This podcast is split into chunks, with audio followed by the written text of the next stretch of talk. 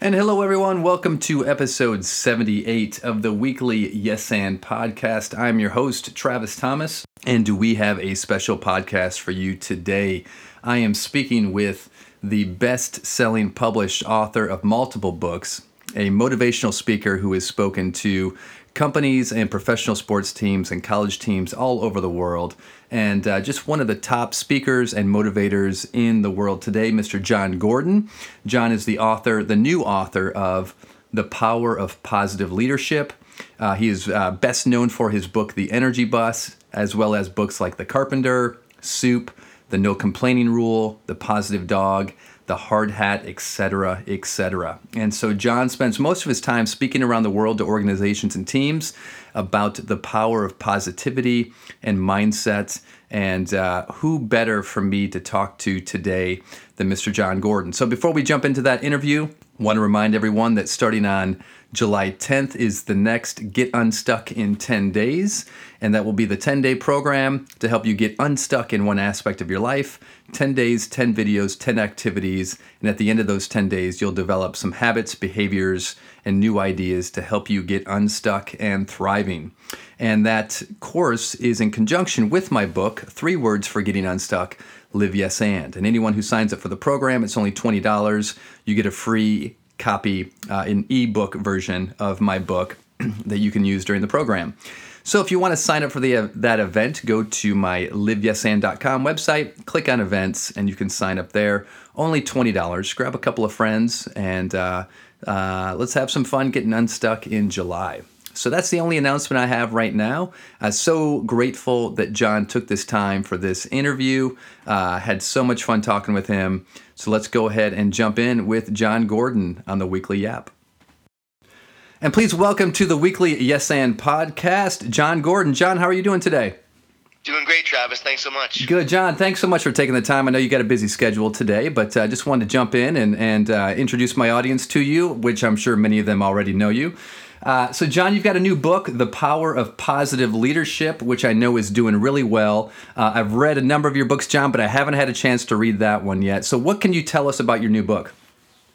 I can tell you that if you read my other books, that this is a book where I've been out speaking all these years. A lot of people have read my other books that are more fables, but this is a book where I share what I've learned over the last 10 years in writing these other books. So some say they see some familiar themes from the other books. There's also a lot of new stuff in there, but it's sort of like everything I've learned about leadership, positive leadership, building great teams, building great organizations, overcoming negativity, adversity, dealing with negativity on your team, leading with purpose. So it's really like a collection. And I wrote in such a way where it's a framework of of nine core principles, characteristics of, of what positive leaders do, how they change the world, how they make a difference, and why they do so. I also share the research behind positive leadership. And so it's basically a collection of stories, research, and examples, and then what we can do as positive leaders to bring that into our life, our family, and our teams. Excellent. And I know there, there really seems to be a shift culturally right now going on in regards to how we think about leadership uh, from a, uh, a, corporate level, from an athletic level. Um, politically, uh, I'm not so sure, but uh, as you as you go around the country and you've worked with so many sports teams and, and, and corporations, what do you think is sort of the one idea, Jon, that, that you see the biggest shift taking place? We are moving from a dictatorial style model of leadership where do it because I told you so to where it's more of a collaborative model where we are working together towards something. Love and accountability are the two most important pieces of this. Like, I love you, I care about you, I value you, I see you as a person, I'm here to help you grow, but I must also hold you accountable to being your best for our team and also for yourself. So, the best leaders in the world are the ones who provide both love and accountability. I call it love tough instead of tough love. Yeah. Tough love only works, you know, if love comes first. I know you're a leadership expert. I know that you see this in people all the time and leaders all the time that, you know, if I lead with too much accountability and too much toughness and not love, well, eventually that's going to cause burnout. It's going to drain the person and they're going to stop listening to you. Right. But if they if they know that you care about them, they know that you love them, they'll allow you to push them and challenge them to be their best. Yeah, and it feels like, you know, that there's always been this misconception that if, if you're talking about love or discussing love, whether it's the workplace or, or, or in sports, that that is considered a weakness or a vulnerability or, you know, a soft skill. But uh, I, I'm sure from the work and, and, and what you're saying is that it's, it's actually the opposite. Right. It's like, you know, it's not about saying, well, I love you, so I'm not going to push you or challenge you. No, it's because I love you, I'm going to bring out the best in you. I'm going to be demanding, but I'm not going to be demeaning. And love is not soft. Love is strength. And if a player or a employee or anybody in an organization knows that their manager leader cares about them and really values them and loves them, we, all the research shows that performance goes up, engagement goes up. It's the key to getting the most out of people.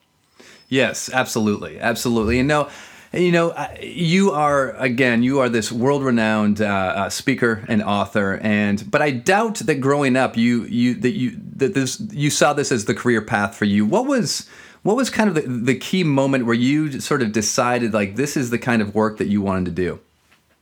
Yeah, growing up, Wanted to be in politics. I was a government economics major. I interned in Washington D.C. for a congresswoman. I went to law school for a year and a half, but I dropped out because I'm like, this is not for me. It was really a, a, a, big decision to just walk away from that, but I knew I was meant for something else. But around 31 years old, I was miserable and negative, unhappy with my life. I was working for .com, thought I was going to make my millions, but just really unhappy. The .com started to crash. My life started to fall apart. And I remember asking what I was born to do. Why am I here? I know I'm here for a reason. I prayed. I just said, God, I know I'm here for a reason. Never really prayed like that before. What's my purpose? And writing and speaking came to me. So there was a defining mm. moment in my life that, okay, I'm going to somehow start doing this. I actually ran for city council when I was 26 years old. I lost the election, but it was a great thing that I lost because it led me to this work. You know, maybe I should have stayed in politics. I could have hopefully been president now and we would have we'd had a lot more positivity in our country. But uh, but you know, I know that I'm on the path I'm supposed to be on. Right. Well, I think there's still time, Jon. It's all it's all that uh, that divine timing. It's that divine timing. So. Um, I, I, will keep uh, uh, uh, my eye out for your nomination. But um, uh, you mentioned, you know, you mentioned obviously you're at this point in your life where there you were just unhappy, and I know, again, working in leadership, uh, we run into people all the time who just aren't really satisfied with where they are, but they don't really know the steps to take to how to address that. You, you mentioned prayer for you, but what did that process actually look like? I think a key part is to say, okay, what do I truly want? What is my vision? What do I want to create? Ideally, like even if it took 10 years, where do I see myself? What does the future look like? I wrote about this in training camp. Once you know what you want, you're going to work really hard to get it. So the best all have an idea of what they want and what they want to create. So it starts there. In the carpenter, I talked about designing your masterpiece. So what does your masterpiece look like? So I believe all success starts with having an understanding of what you want to create in your life and for your future. You may not know how you may not have all the details, but that begins the process. And then, as far as action items, or, or maybe better yet, maybe habits, habits or routines that uh, that you have sort of uh, taken on or instilled in your life, maybe on a day to day basis, that have been most beneficial for you. Are there anything that any things that come to mind? The most important thing I've done over the past 15 years is to take a walk of gratitude in the morning. I call it a thank you walk. And while you're walking, you just say what you're thankful for. And the research shows you can't be stressed and thankful at the same time. So right. if you're feeling grateful, you're feeling blessed, you won't be stressed.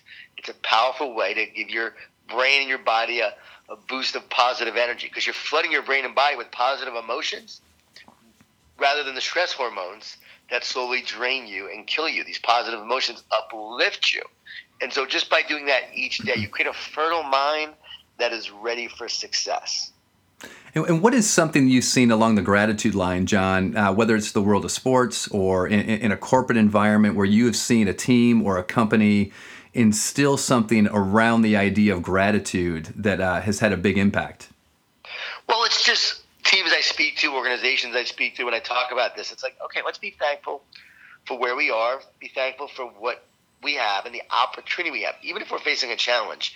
Let's be grateful that we're here to work together to solve this problem, to build something great together, to be part of a great team, to be part of an organization that is interested in making a difference and changing and growing and improving things in the world. So the more we uh, do that as a team and appreciate where we are, the more we'll bring this positive energy to our work. Now, it doesn't mean that we're content. We're just happy with the status quo. No, we're thankful, but we're also excited about what we're creating and what we're improving. From your experience, Jon, when it comes to leaders helping create cultures and environments where people uh, people feel safe and they feel loved, respected, trusted. Uh, what what are those skills or what are those techniques that you've seen great leaders uh, be able to do to develop those cultures? Well, it's all about the connection, right? It's about the relationships that drive motivation, that drive real success. Dabo Swinney with Clemson football, the head coach, he told me, you know, we have a process, Jon, and a lot of teams are process driven but we're relationship driven. It's the relationships that drive our process that ultimately make us successful. So for great leaders, it's like, okay, how can I improve relationships, develop relationships, develop connections that are real? Like you're not just doing it to check a box. You're not just doing it because the book said so. You're doing it because you know that as you do so, you develop them, you develop a great relationship with that person that you lead, you help them grow, and then you grow in the process of doing that. So I have found that like connection is really key. I have a lot of teams when I work with them, corporate teams, sports teams. I do an exercise where each person goes around the room and shares a defining moment in their lives. And the more you share this defining moment, you get to know each other a whole lot better. You know each person's story you know, even more. It's um, it's really powerful as each person shares. The walls of pride and ego come crumbling down, and vulnerability and authenticity paves the way for meaningful relationships and stronger connections. And now you mentioned Dabo Swinney. Now I, I read your amazing uh, blog post uh, after the national championship about is it is it the safety chair, the safety seat that Dabo? Yeah, the safe seat, the safe seat, Can right, you... where each person sits in a seat. He puts a chair in the middle of the team meeting room, calls it a safe seat, a safe place to share, a safe place to be vulnerable, and puts people in the chair after practice. A different player sits there uh, after each practice and asks him questions about his life, hero, hardship highlight, and as each person does that, the team gets to know each other a whole lot better. It's powerful. So that shared vulnerability, that building that trust and that respect, and, and how that really sort of uh, unites a team. It really does. I mean, a lot of Navy SEALs have great programs where they do a lot of team building exercises, going in the water even. But there's nothing more powerful than actually getting to know each other and being vulnerable. That is what really creates a heart connection and a strong bond that leads to a great team. Now, when you think culturally of sort of uh, uh, so generationally how uh, many of us have been raised when we think about leadership, uh, and then you just look at sort of the, the cultural bias that we have when it comes to um, we, we try to create cultures that are collaborative, but we've kind of been hardwired to think of most things as uh, competitive. So, as you work with leaders, what is what what what do you see the, the biggest shift or the biggest the biggest quality that that uh, that modern day leaders really need to to nurture in order to be effective? Well, a positive leader wants to win. Winning is great. There's nothing wrong with wanting to win, but it's knowing that positivity is what leads to winning. They're not separate from each other. Positivity leads to winning. Collaboration leads to winning. So what I often talk to teams about is competing for each other rather than against each other. Other. Yeah. Sada, Sadahara O, if I said his name right, he was the Japanese Babe Ruth, and he always saw the pitcher that was pitching against him as his partner in the growth, not his competition. So as he's facing this pitcher, he's improving, he's growing through the battle of competition. And that's what leaders do. They say, we're going to compete for each other. We're going to work to get better. I worked with Auburn Golf this year. These guys are, you know, competing for spots, the top right. spots to play, but they're also a team. So we did the safe seat exercise. It was amazing how this team bonded together. And then we talked about how they're going to challenge each other to all grow together. And as they push each other, everyone gets better, everyone grows. Yes, some will start one week, others other guys will play better, but it's all about helping each other be their best. That's fantastic. Uh, we and we need so much, so much more of that. As I as I go around, you know, I, I, talk about the improv principle. You know, your goal is to make each other look brilliant, right, on stage, and if we can bring that culture to teams and, and to companies. Now, now, Jon, I'm looking at the time, being super sensitive to the, the great time that you've given me. What is it? Wow, with the books and the speaking and everything that you're doing now, you're, you're reaching so many lives. Uh, who is that? Who is that audience that still is inspiring you on a day to day basis, just to keep just to keep getting up and to keep pushing? You know, it's everyone. It's knowing that a mom reads The Power of Positive Leadership and she can improve her leadership in her home with her family, it makes all the difference. If it's a woman executive at work and it, it helps her with her team, that's great. If it's a pro athlete who learns to lead his team better, and I've heard from many of them, that's great. Coaches in the NFL or college or any kind of sport, I love making a difference. It's, you know, company leaders inspire me. So, what I love to do is I get to, you know, I'm honored, I'm grateful that I get to work with a lot of different teams and companies teams in sports and also schools is probably I would say maybe my biggest passion. Mm. Is, you know, the fact that we have an energy bus for schools program. We started yeah. five model schools, five model schools. Now we're up to 50 and we're moving towards 100 already in one year, in less than a year of creating this program for schools. What we're doing is helping principals be positive leaders, helping teachers be engaged, positive teachers that make a difference in their students' lives. We're transforming the culture of a school, really improving it, growing it, and then helping students see themselves as positive leaders who can change the world. We've really created a, a framework and a fabric that's going to have a huge impact for years to come. And that's how we're going to transform education one school at a time, one leader at a time. Let's face it, you bring in a great coach, he or she transforms the team. You bring in a great principal. That principal will transform the school. So that's what we're all about. Oh, that's great. And I've I've actually begun doing a lot more work with, with schools this past year as well, Jon, and uh, actually excited to go in and, and when I am able to deliver uh, and then being able to share with them um, the Energy Bus program. So I look forward to because it's such a great message. And uh, similarly, it, uh, going in and working with schools, working with students, or working with teachers is an area that uh, I've gotten really excited about. And um, oh, you love it. Oh, it, love it? yeah. I mean, because right, if if you're like me you found yourself in your 30s learning new concepts, learning new ideas, and going, man, why didn't I get this when I was a kid? And uh, and if we can start to sort of educate at that uh, at that age and just sharing these principles and ideas, the world would be a much better place. That's awesome.